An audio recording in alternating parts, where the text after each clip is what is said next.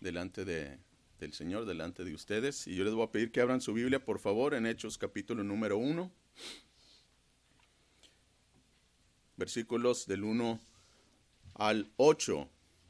Y solamente quiero que recordemos eh, algo que vimos la semana pasada en el sermón, en el que traté de enfatizar acerca de la escritura, de cómo la iglesia entonces lo que uno, lo que, lo único que necesita, yo les decía, son tres cosas, la escritura, el espíritu y el evangelismo para llevar a cabo la obra que Él nos encomendó de extender el reino de Dios. Y enfatizaba acerca de la escritura en los primeros versículos, básicamente hablé de, seis verdades que nos enseña la, eh, este texto, la verdad acerca del Salvador, la verdad acerca de su servicio, la verdad acerca de su poder, la verdad también acerca de su sacrificio, de su resurrección y de su reino.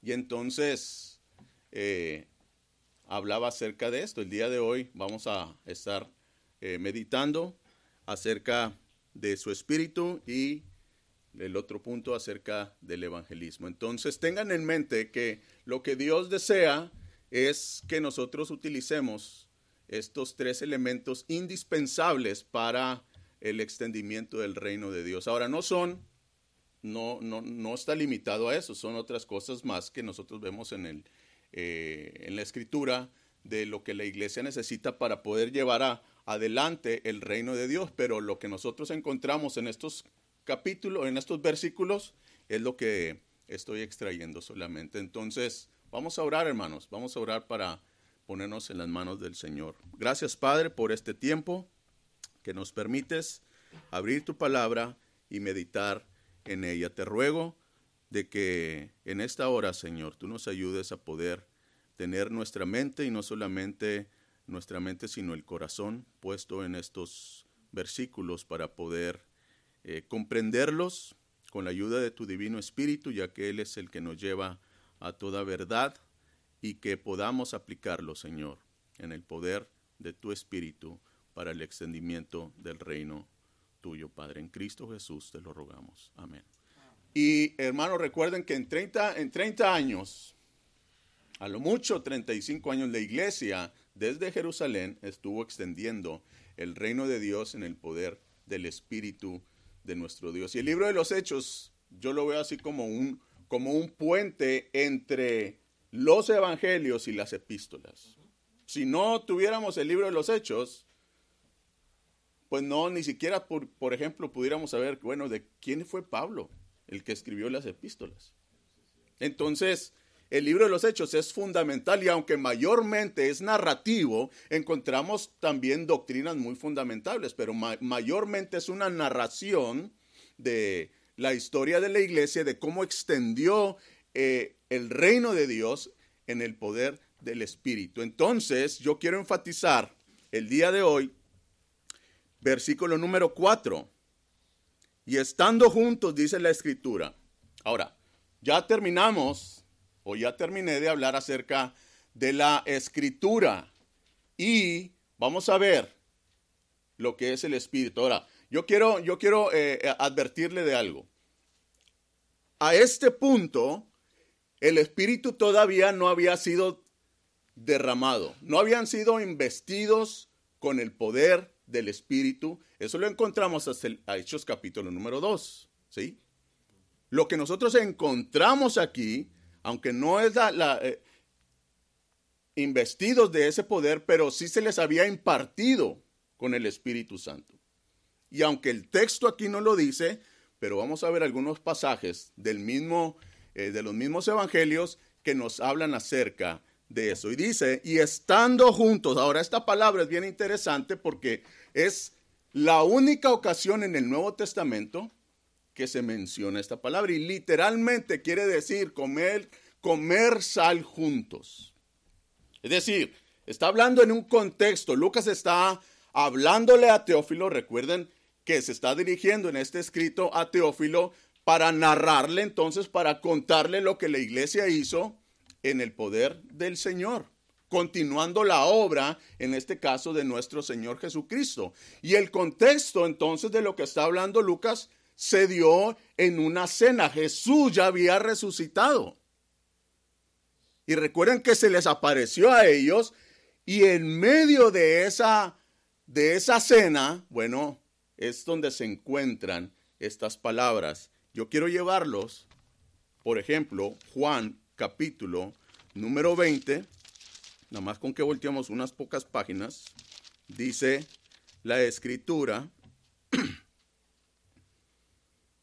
versículo número 19, cuando llegó la noche de aquel mismo día, el primero de la semana, estando las puertas cerradas en el lugar donde los discípulos estaban reunidos, ¿qué dice?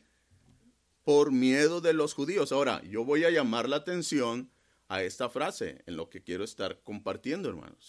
Por medio de los judíos vino Jesús y puesto en medio les dijo, paz a vosotros. Y cuando les hubo dicho esto, les mostró las manos y el costado, y los discípulos se regocijaron viendo al Señor. Entonces Jesús les dijo otra vez, paz a vosotros. Aquí viene la comisión. Como me envió el Padre, así también yo os envío. Y habiendo dicho esto, ¿qué dice? Sopló y les dijo, recibid el Espíritu Santo. A quienes remitieres los pecados les son remitidos, y a quienes se los retuvieres les son retenidos. El Señor les impartió el Espíritu Santo. Otra vez, Pentecostés, Hechos capítulo 2, todavía no, todavía no había este, ocurrido. El Señor tuvo que darles e impartirles su Espíritu. Y te voy a explicar algo, algo interesante acerca de esto. Pero yo quiero que busquen su Biblia, Lucas capítulo número 24, porque está hablando acerca de esa de esa cena, de ese momento en el que Lucas está narrando en el libro de los Hechos, capítulo número 24 de Lucas. Después de cuando estos dos de Maús estuvieron con el Señor y luego regresaron a Jerusalén, lo que está, eh, lo que quiero decirles a ustedes, pero vean el versículo número 36. Estos dos habían regresado después de que habían reconocido al Señor regresaron a Jerusalén y se reunieron con, con los demás. Y dice el versículo 36, mientras ellos aún hablaban de estas cosas, Jesús se puso en medio de ellos y les dijo, paz a vosotros. Entonces espantados y atemorizados pensaban que veían espíritu, pero él les dijo, ¿por qué estáis turbados y vienen a, a vuestro corazón estos pensamientos? Mirad mis manos y mis pies, que yo mismo soy. Palpar y ved, porque un espíritu no tiene carne ni huesos como veis que yo tengo. Y diciendo esto les mostró las manos y los pies. Y como todavía ellos de gozo no lo creían y estaban maravillados, les dijo, ¿tenéis aquí algo de comer? Entonces le dieron parte de un pez asado y un panal de miel, y él lo tomó y comió delante de ellos. Y les dijo, estas son las palabras que os hablé, estando aún con vosotros, que era necesario que se cumpliese todo lo que está escrito de mí en la ley de Moisés, en los profetas y en los salmos. Entonces les abrió el entendimiento para que comprendiesen las escrituras y les dijo, así está escrito y así fue necesario que el Cristo padeciese y resucitase de los muertos al tercer día y que se predicase en su nombre el arrepentimiento y el perdón de pecados en todas las naciones, comenzando desde Jerusalén, y vosotros sois testigos de estas cosas. He aquí, yo enviaré la promesa de mi Padre sobre vosotros, pero quedaos vosotros en la ciudad de Jerusalén hasta que seáis investidos de poder, del poder desde lo alto. El Espíritu de Dios. ¿Qué es lo que yo veo, hermanos? Que genera el Espíritu de Dios. Por lo menos, según basado en Hechos, en el texto que estamos meditando, dos cosas. Unidad y valentía. Dice, estando juntos. Y no hay otra manera, hermanos, en cómo la iglesia pueda llevar a cabo la, la, misión, la comisión que el Señor nos da, a menos de que estemos juntos, hermanos. Tristemente, hay muchas iglesias y dentro de lo que es el movimiento de la plantación de iglesias, y se los digo porque yo he estado involucrado en, bueno, no, no, no participado en una división, pero sí como parte de las estadísticas en las de que muchas iglesias se cuentan como iglesias que se han plantado, pero debido a una división de la iglesia. Y es triste. Pero bueno, las denominaciones, etcétera, se enorgullecen porque ya tienen otra iglesia más, ¿no? Cuando se hace en el poder del Espíritu de Dios, hermanos, las cosas fluyen de manera sobrenatural, no natural, sino sobrenatural, porque lo que el Espíritu de Dios hace es algo sobrenatural. Y la iglesia debe de estar consciente de esto. La unidad que nos da el Espíritu de Dios. El pastor Bill está hablando, Efesios, ¿no es cierto? Capítulo número 4, habla acerca de la unidad, de lo que el Espíritu de Dios ya ha creado. Ni siquiera nosotros tenemos que crearlo. Es el Espíritu de Dios quien crea esa unidad y los otros lo que se nos ordena, según Efesios, es mantener solamente esa unidad. Y tenemos nosotros que llevar a cabo entonces la misión que el Espíritu de Dios perdón, que el Señor Jesucristo nos encomienda en unidad que es producida o que es generada por el Espíritu.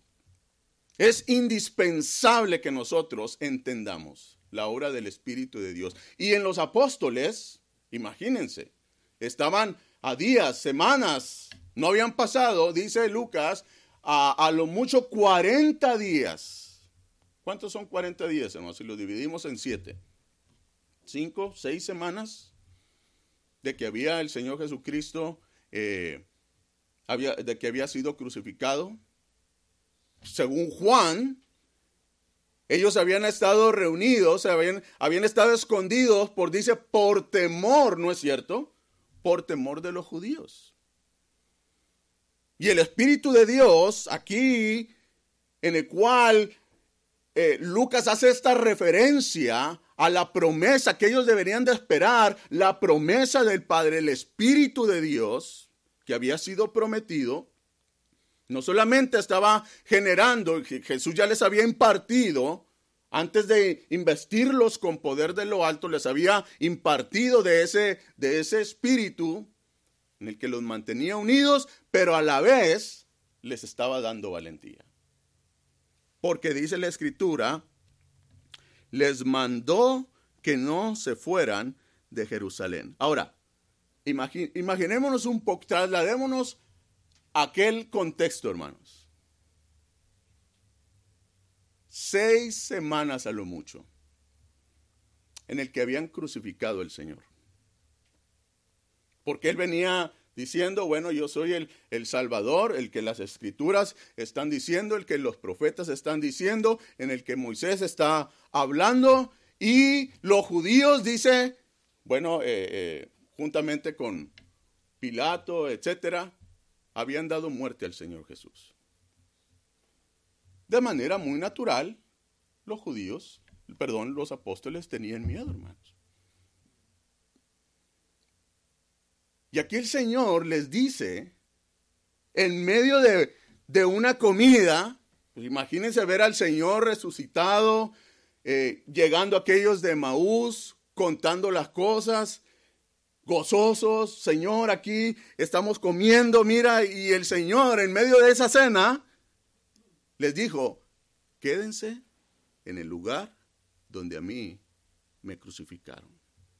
Hermano, yo creo que en aquel entonces hubo un silencio en medio de la cena.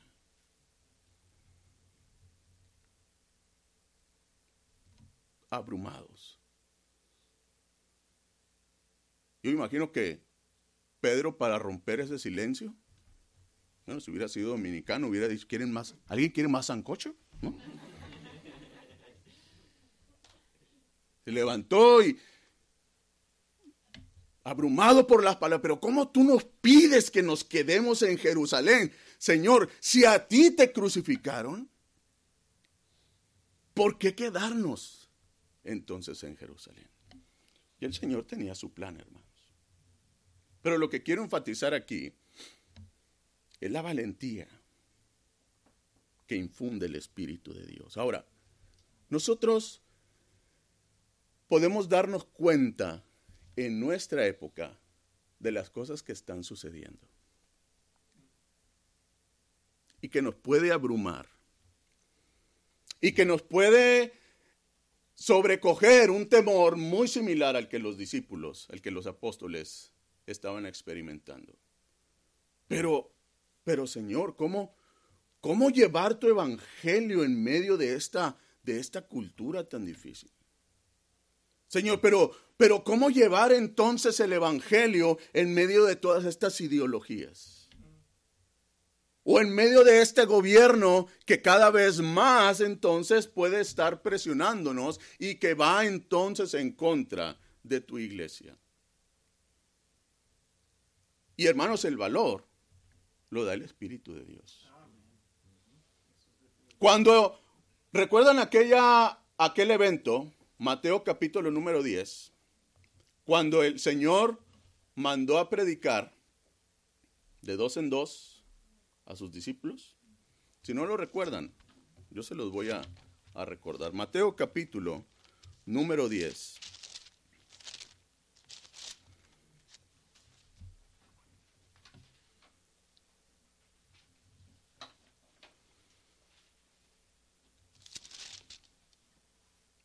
Versículo 16.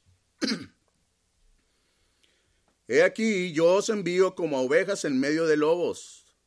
Sed pues prudentes como serpientes y sencillos como palomas. Y guardaos de los hombres porque os entregarán a los concilios y en sus sinagogas os azotarán. Y aun ante gobernadores y reyes seréis llevados por causa de mí para testimonio a ellos y a los gentiles. Mas cuando os entreguen, no os preocupéis por cómo o qué hablaréis, porque en aquella hora os será dado lo que habéis de hablar y a su tiempo envió, perdón, porque el Hijo del Hombre, ¿es ahí? Sí, ¿verdad? ¿Dónde estoy? Se me perdió el... Ah, es que no sé por qué me salté hasta, hasta Marcos, Porque no sois vosotros los que habláis, sino que dice, sino el Espíritu de vuestro Padre que habla en vosotros. El hermano entregará a la muerte al hermano y el padre al hijo, y los hijos se levantarán contra los padres y los harán morir, y seréis aborrecidos de todos por causa de mi nombre, mas el que persevere hasta el fin, este será salvo, etc. En medio de un un contexto donde la iglesia se ve amenazada, hermanos, para poder llevar a cabo la obra evangelística, la obra de la misión, tenemos que recordar, hermanos, que nosotros hemos sido investidos con poder de lo alto.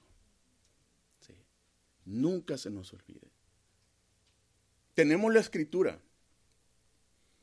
tenemos su espíritu. Y su espíritu genera unidad. Su espíritu genera entonces valor. ¿Ah? Entonces, imagínense los apóstoles, Señor, pero ¿cómo tú nos pides que empecemos a hacer la obra en Jerusalén? Señor, ¿no lo podremos empezar? En la Riviera Maya, por ejemplo. O en el Samaná, allá.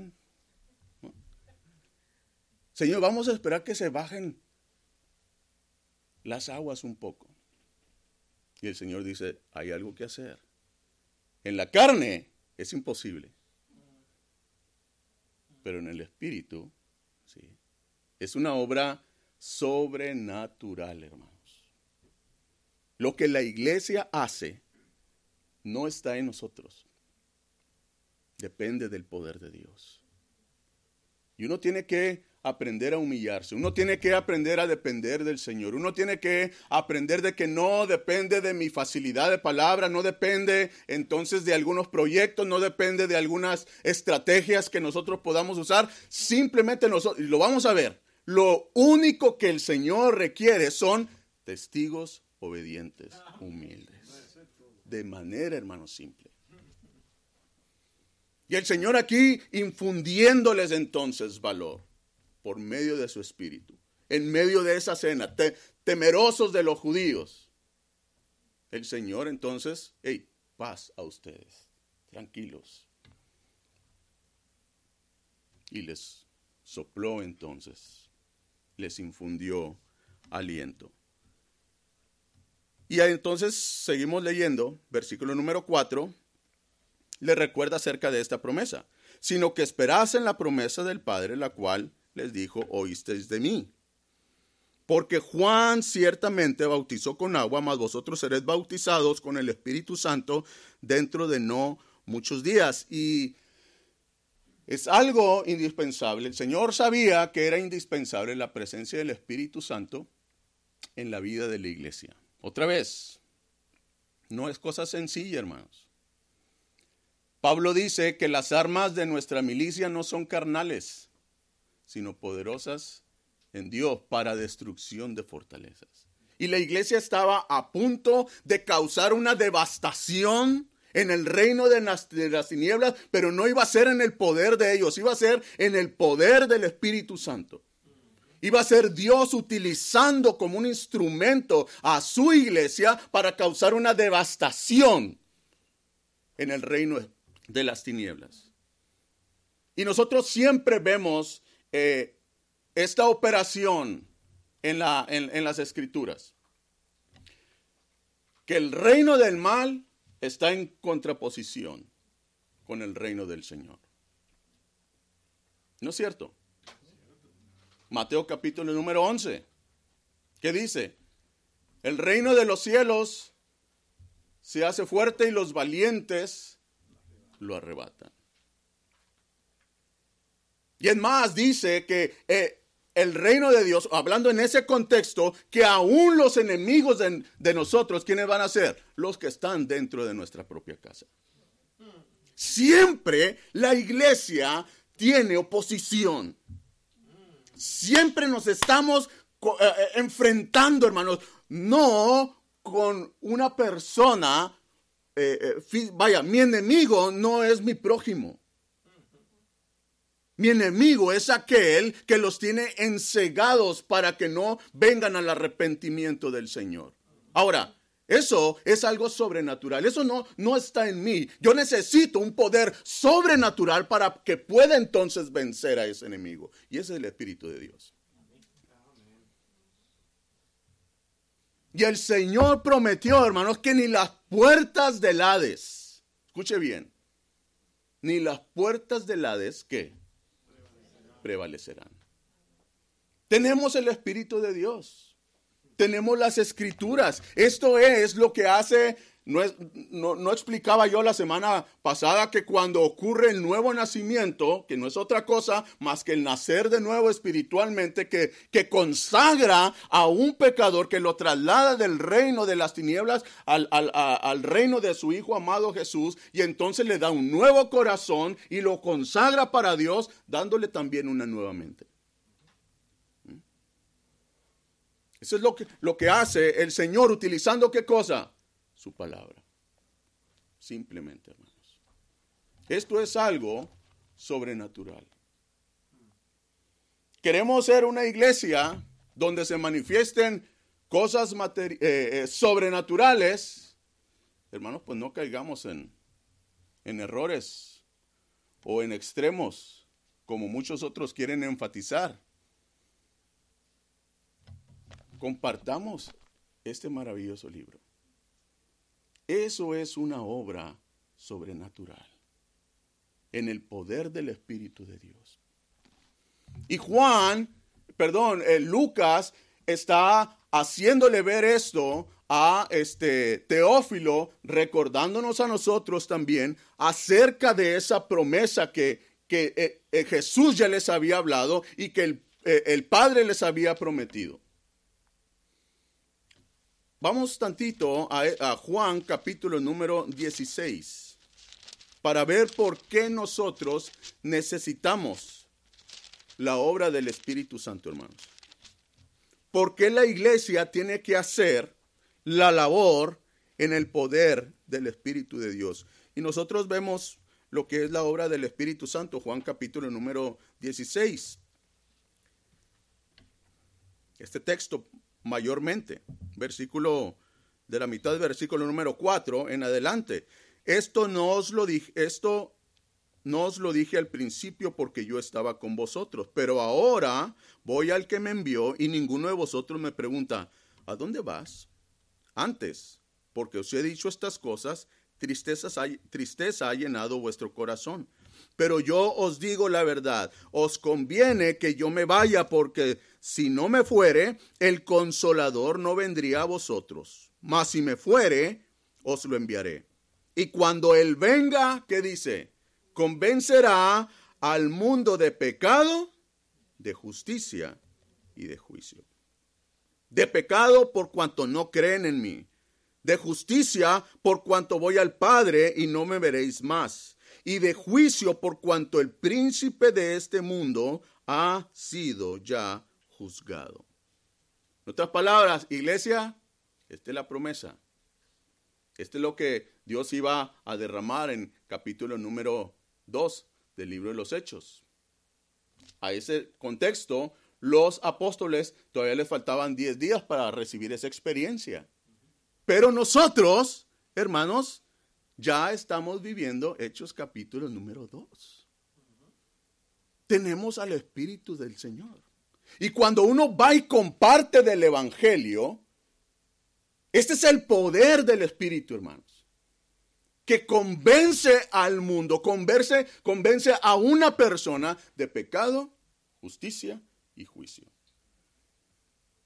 Por más moral que una persona pudiera ser, por mejor estilo de vida que una persona pudiera demostrar, si no tiene el Evangelio, hermanos, no está investido con poder sobrenatural para hacer un estrago en el reino de las tinieblas. Nosotros hemos sido investidos con el Espíritu de Dios. Esa es la promesa. Eso es por eso Jesús les decía a los discípulos, esperen en Jerusalén. Esperen la promesa del Padre, la cual les dijo, y dice que dice el Señor, y también oísteis de mí. Ahora, versículo número 5. Juan introduce un, texto, habla acerca de un texto, y, y, yo muchas veces me preguntaba, bueno, Señor, pero ¿por qué? ¿Por qué Juan hace referencia, perdón, Lucas hace referencia al bautismo de Juan? ¿Qué tiene que ver esto? Y es algo muy, muy este, importante, hermanos, que lo entendamos. Versículo 5, porque Juan ciertamente bautizó con agua, mas vosotros seréis bautizados con el Espíritu Santo dentro de no muchos días. Recuerdan que la semana pasada yo les trataba de explicar de que Lucas lo que quiere enfatizar es la humanidad de Cristo, ¿no es cierto? Y todo el ministerio, el servicio del Señor Jesús, lo realizó en el poder de su Espíritu Santo, ¿no es cierto? Y cuando el Señor comenzó su ministerio, ¿cuándo dicen las escrituras? Cuando fue bautizado por Juan, ¿no es cierto? Dice que el Espíritu de Dios descendió como paloma, vino sobre la persona de Jesús y a partir de allí él realizó su ministerio empoderado por el Espíritu de Dios. Ahora, conectemos el bautismo de Juan con lo que él quiere transmitir, con lo que Lucas quiere transmitir. Nosotros estamos imposibilitados de llevar a cabo la extensión del reino de Dios si no somos entonces investidos con el poder del Espíritu. Pero enfatizo otra vez, ya nosotros estamos viviendo Hechos capítulo número 2. Es decir, hermanos, no hay excusa para no llevar a cabo la extensión del reino de Dios. Si tú eres un creyente, un verdadero hijo de Dios, el Espíritu de Dios está entonces sobre ti. tú estás con ese poder sobrenatural para poder llevar a cabo la obra evangelística. Y no solamente el compartir el Evangelio, porque de lo que se trata en el reino de Dios, como dice, como dice eh, Pablo, el reino de Dios no consiste en comida o en bebida, sino en qué. ¿Recuerdan? Poder. Creo que dice poder, eh, Romanos capítulo 14, ¿sí? No solamente nosotros podemos llevar el Evangelio en el poder del Espíritu de Dios, sino que toda nuestra vida, hermanos. El Hechos capítulo número 2 fue un evento único en el que el Espíritu de Dios vino y entonces de una manera permanente está en la vida de los creyentes. Efesios capítulo número 5 se nos ordena a nosotros que tenemos que estar que ser llenos del Espíritu. En la Escritura nunca, hermanos, se nos dice que, que el Espíritu de Dios tenemos una, una, doble bendición, ¿no? un, doble derramamiento. No es, es de una vez y para siempre en el momento de la salvación, pero sí nos exhorta y nos dice que tenemos nosotros que ser llenos del Espíritu de Dios. Andar en el Espíritu, otra vez, Efesios. ¿No es cierto? Y cuando se habla de andar, pues esta misma palabra supone de que nosotros tenemos que ir avanzando, ¿no es cierto? Poco a poco, caminando. Bueno, en tu caminar, viviendo en el poder del Espíritu y entonces llevando a cabo la obra del Señor. Y vivir, hermanos, el cristianismo es algo que está fuera de nosotros. Necesitamos la ayuda de Dios. Era indispensable esperar la promesa, bueno, en este caso, lo que Lucas les estaba diciendo a Teófilo. Lo que la iglesia entonces está haciendo, Teófilo, es porque el Padre cumplió su promesa y está llevando a cabo el extendimiento el reino, del reino de Dios.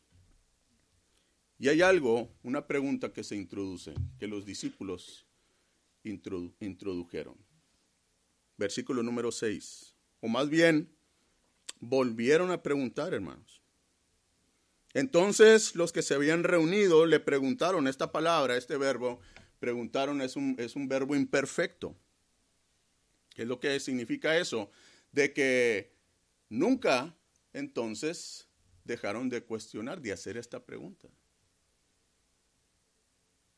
ni por los 40 días, ni en el ministerio de Cristo. Señor, ¿vas entonces a restaurar el reino de Israel en este tiempo? Y aquí en, este, en, este, en estos 40 días, ellos volvieron a preguntar, Señor, ¿vas a restaurar el reino de Dios? Eh, perdón, el reino de Israel en este tiempo. Ahora, para la mente de un judío, yo les decía, la semana pasada, cuando ellos veían el Antiguo Testamento, cuando ellos vieron entonces que Jesús estaba, decían, bueno, pues el dominio gentil lo hemos estado experimentando.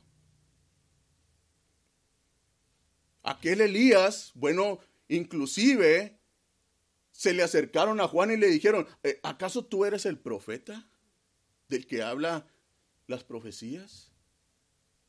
Porque si es así, quiere decir de que el Mesías ya está. A Jesús le preguntaban, ¿eres acaso tú el profeta? Porque ellos podían entender de que el reino mesiánico estaba por iniciar.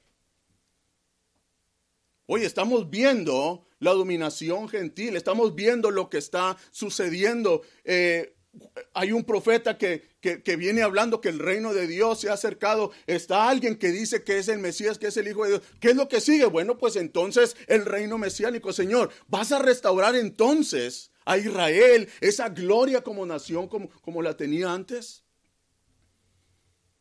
Y el Señor Jesús les dice, hey, espérenme, no se desenfoquen, en otras palabras. Porque lo que, y es más, hasta la fecha, los judíos en Israel, ellos están esperando un Mesías, hermanos. El Mesías que fue crucificado para ellos no vale. Yo estaba viendo, eh, tratando de, de, este, prepararme para, para el sermón, estaba viendo una entrevista que alguien que no era, ni siquiera era cristiano, pero, eh, pero fue a Israel y preguntaba eh, esta, esta, ah, esto a los, a los mismos judíos. Oye, ¿quién es Jesús para ti? Y volteaban los judíos y le decían, ¿tú eres cristiano? Dice, no, no, no, yo no, yo no profeso ninguna fe.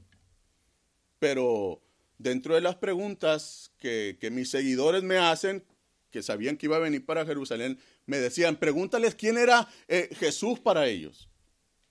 Y entonces los judíos, los israelitas, los rabinos, etcétera, le daban esta respuesta. No, pues para mí fue un hombre ejemplar, pero nosotros seguimos esperando nuestro Mesías.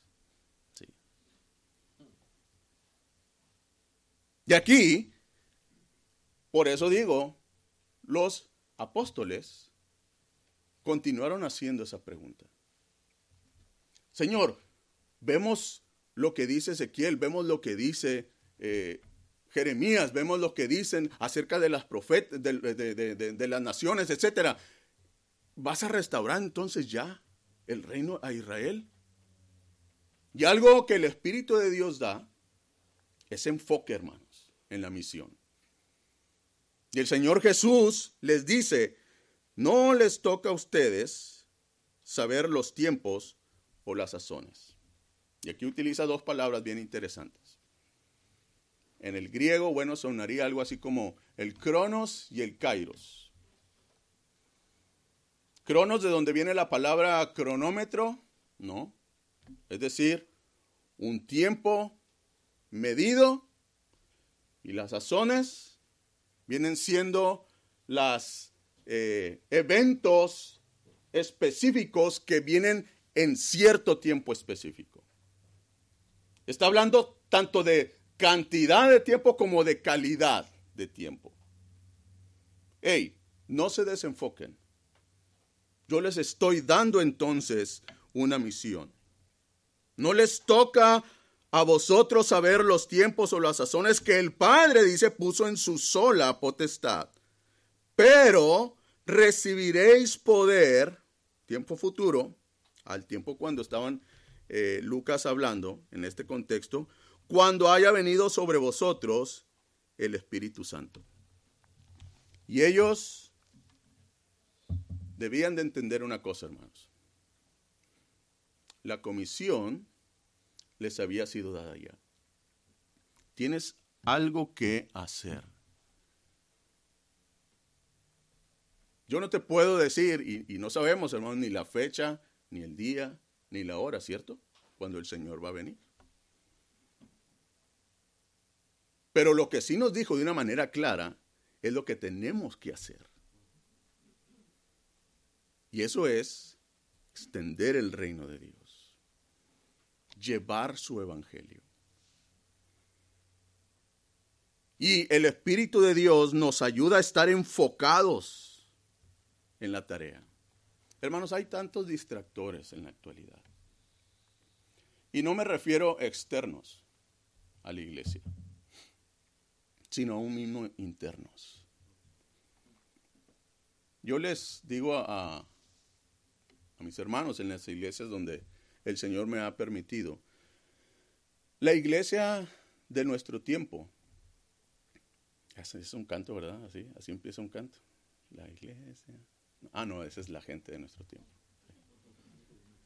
Pero la iglesia, hermanos, se distrae con muchas cosas eh, que no son bíblicas. Hemos complicado tanto las cosas dentro de la iglesia, tristemente, que la hemos, las hemos dado como la prioridad como ministerio dentro de nuestra iglesia. Y la misión, la misión es única, hermanos. Es una. ¿Qué dijo el Señor? Mateo 28. Ir. Bueno, la orden está no en ir, sino en hacer discípulos. Pero el Señor dice, como empezaste tú a ir, haz discípulos. Y eso es lo que el Señor quiere que nosotros nos enfoquemos. A realizar la misión. Entonces, como iglesia, vamos a aplicarlo aquí a nuestro contexto. Bueno, ¿qué es lo que pudiera estar desenfocándonos de la misión de extender el reino de Dios? Hacer un análisis sencillo, humilde y poder decir, bueno Señor, pues perdónanos. Porque tal vez nosotros no estemos pensando en ese reino mesiánico, pero muchas otras cosas que nos han distraído, hermanos. Y no se diga el trabajo, ¿no es cierto? En vez de estar invirtiendo en el reino de nuestro Dios, estamos invirtiendo para nuestro propio reino. ¿Mm? Y se los digo tristemente por experiencia. Porque, eh, otra vez, el reino de las tinieblas nos, nos, quiere forzar o nos quiere envolver en medio de esta eh, atmósfera en el cual quiere que nos desenfoquemos de lo que nosotros tenemos que hacer. Y entendemos de que uno debe de proveer para la familia, que uno debe de sostener para la familia, pero muchas de las veces nosotros no tenemos tiempo. ¿Por qué? Porque hemos, nos hemos excedido, hermanos en nuestro presupuesto y ahora tenemos que concentrarnos en mi reino, ¿no? Y cuando el pastor Billy o el pastor Tim nos convoca para poder ir a llevar el evangelio, ¿qué es lo que decimos? Pastor, no tengo tiempo. No puedo. La cosa es bien simple, hermanos. Volver a la escritura y en medio de nuestro contexto, en medio de nuestra situación, poder decir, bueno, Señor, el mensaje cuál es siempre, hermanos? Arrepentimiento. Tanto para, que interesante, ¿no? Tanto para incrédulos como para creyentes. Venir, Señor, me arrepiento, perdóname, y en tu poder, en tu sabiduría, ayúdame a poder llevar a cabo la misión. Y es tan sencillo, hermanos. Créanme, es tan sencillo. Muchas de las veces pensamos de que el evangelismo, la, obra misionera, bueno, son dos cosas tal vez un poco distintas, que están muy relacionadas, pero creemos de que se debe dar mediante planes o mediante actividades o mediante eventos este, especiales. Y, y, ahorita lo voy a, lo vamos a, la misma escritura nos dice cómo hacer esa obra evangelística. Pero créanme, hermanos, es sencillo. El Espíritu de Dios da enfoque. Y algo que, que, que, viene dentro de ese paquete es, es pasión, hermanos. Nosotros vemos a una iglesia en el Nuevo Testamento apasionada por extender el reino de Dios, por compartir el mensaje del, del Salvador, por llevar a cabo, hermanos, la obra evangelística no tomando en cuenta de lo difícil que era en el contexto eh, en aquel entonces compartir del Evangelio. Oye, estás hablando de que en Jerusalén, cuando habían crucificado al Señor Jesús, en otras palabras, tienes que esperar lo mismo. Quizá puedas morir, pero cuando tú tienes un corazón apasionado por Cristo, un corazón apasionado por aquellos que no conocen el Evangelio. Y cuando vienes y te humillas en la presencia de Dios para llevar entonces a cabo la obra evangelística, hermano, tú la estás llevando a cabo sin necesidad de estar eh, planeando qué actividades podemos tener en la iglesia. Ahí donde tú estás, ¿sí? Por donde tú vas, en tu escuela, en tu trabajo. Es simplemente compartir. Y vean cómo dice, versículo número 8.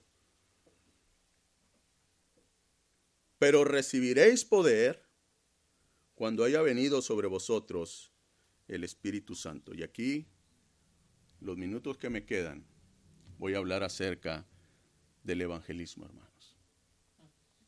Tenemos la escritura, tenemos su espíritu, ¿verdad? Genera valor, genera unidad en la iglesia. Necesitamos al espíritu porque es una obra sobrenatural la que, la que tenemos que hacer porque el reino de las tinieblas es algo sobrenatural, hermano. Y nosotros no tenemos ese poder para vencer, para hacer ese estrago. Tenemos su espíritu, lo que tenemos que ser, simplemente ser testigos.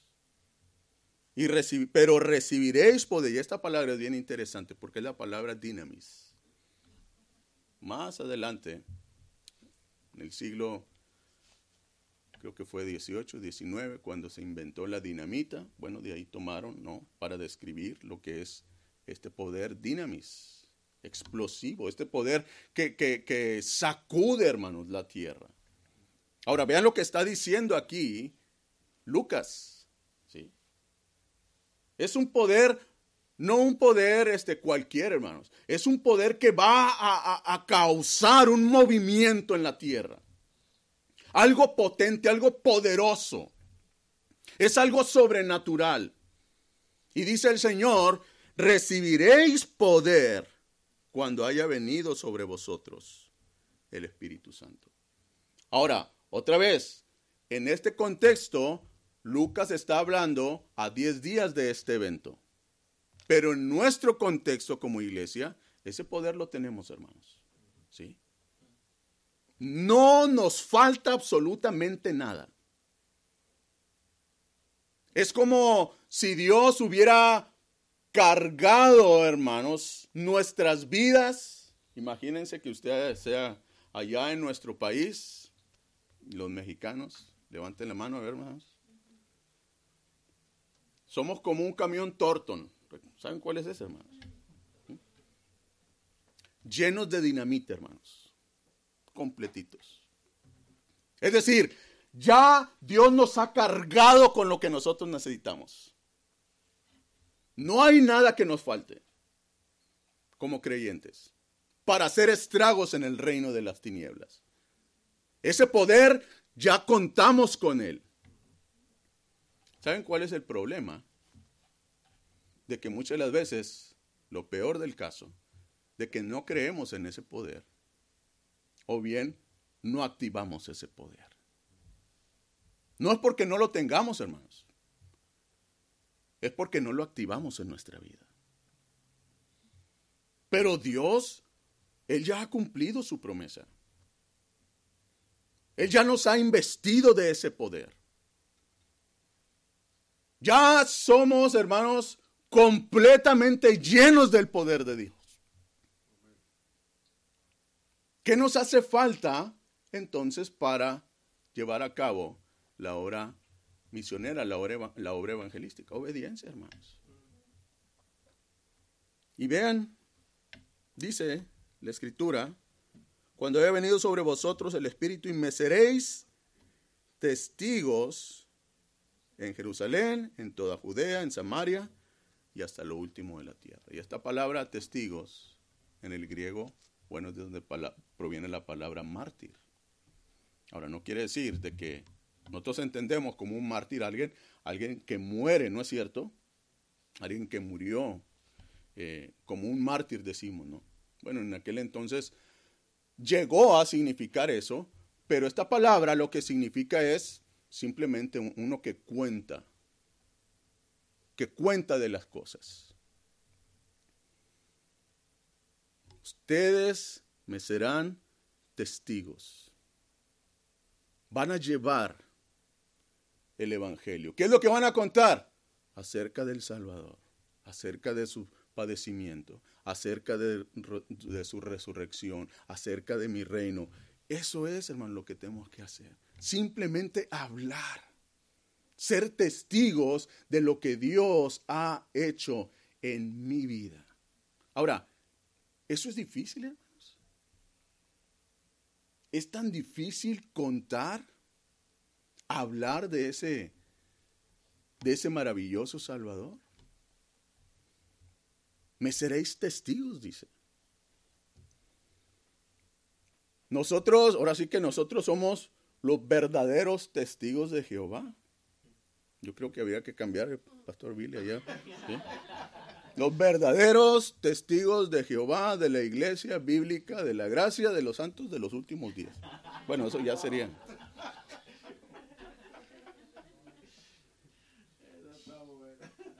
Testigos, hermano. Hablar de Cristo. Vamos a pensar. Hoy va a haber reunión de negocio, hermano, si es que ahí está mi sugerencia. Compartir, hermanos, el Evangelio. Ahora, todo el mundo lo podemos hacer. Mire, déjenme decirle de una persona. Increíble lo, lo que sucede. y se lo digo, perdón, hermano.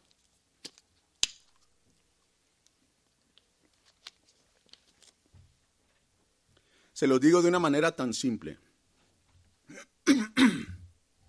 Una persona que se pudiera decir que no tiene las este, habilidades como cualquier otra persona para hablar, para comunicarse, que tiene alguna deficiencia inclusive intelectual, que no tiene la facilidad de palabra, que inclusive entra dentro del espectro autista, ¿sí? Pero todos los días llega y dice, hoy le compartí el Evangelio a otro joven. Y con tristeza dice, papi, pero no quiso. Y al día siguiente, hermanos, vuelve con lo mismo. Y un día llegó contento. Hubo alguien que sí y oré por ella. Sí.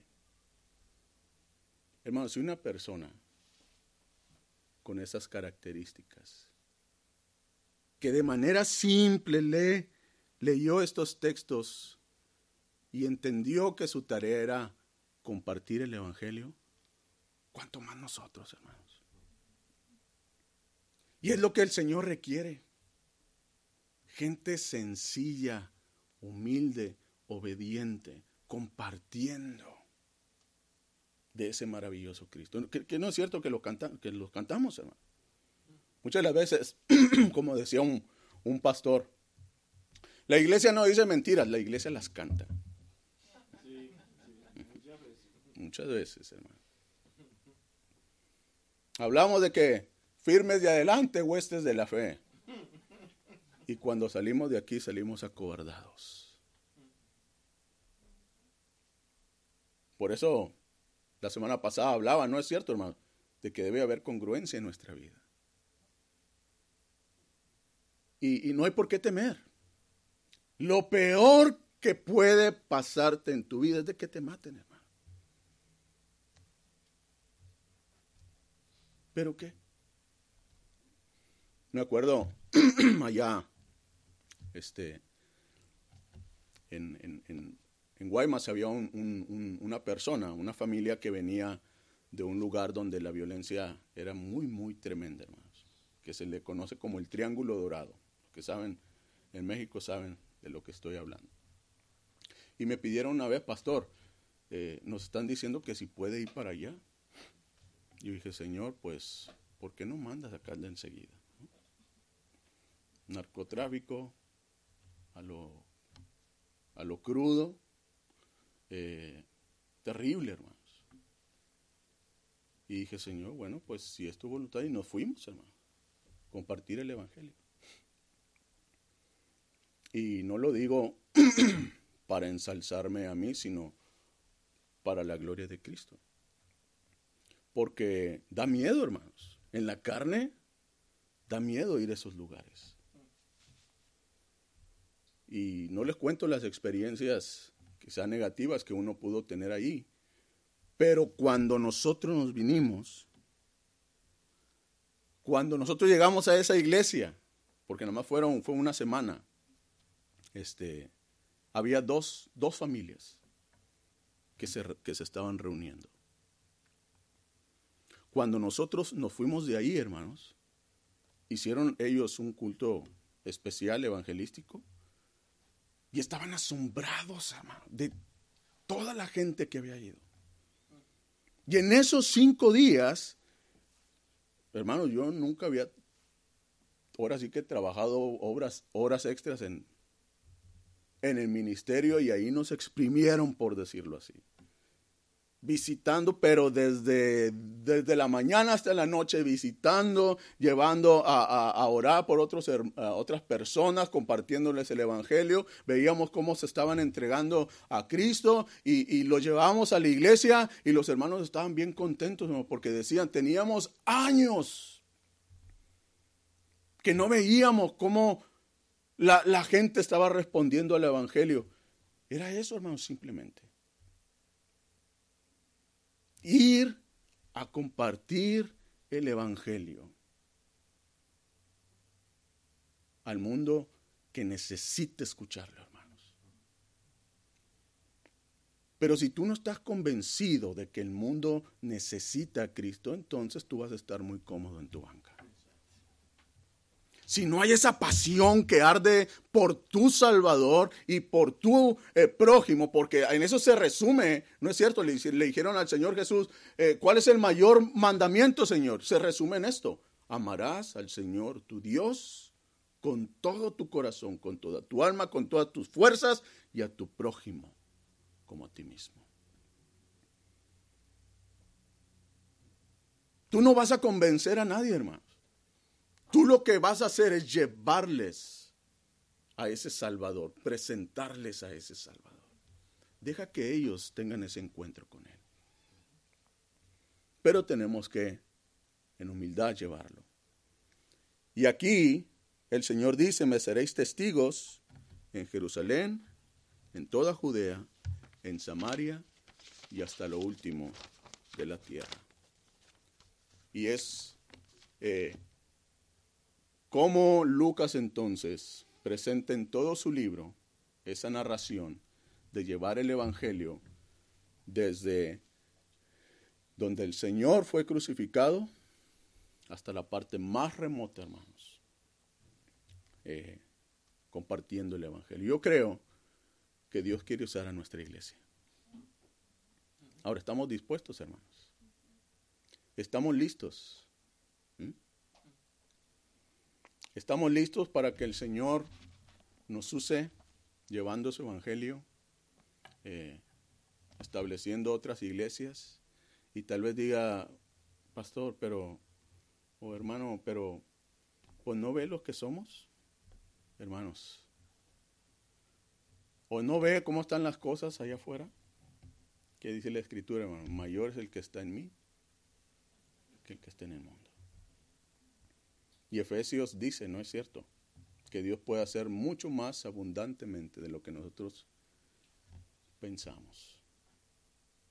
Se necesitan creyentes humildes. La iglesia tiene la escritura, tiene su espíritu y tenemos que hacer la obra evangelística, hermanos. Oremos. Padre, gracias por tu palabra, Señor.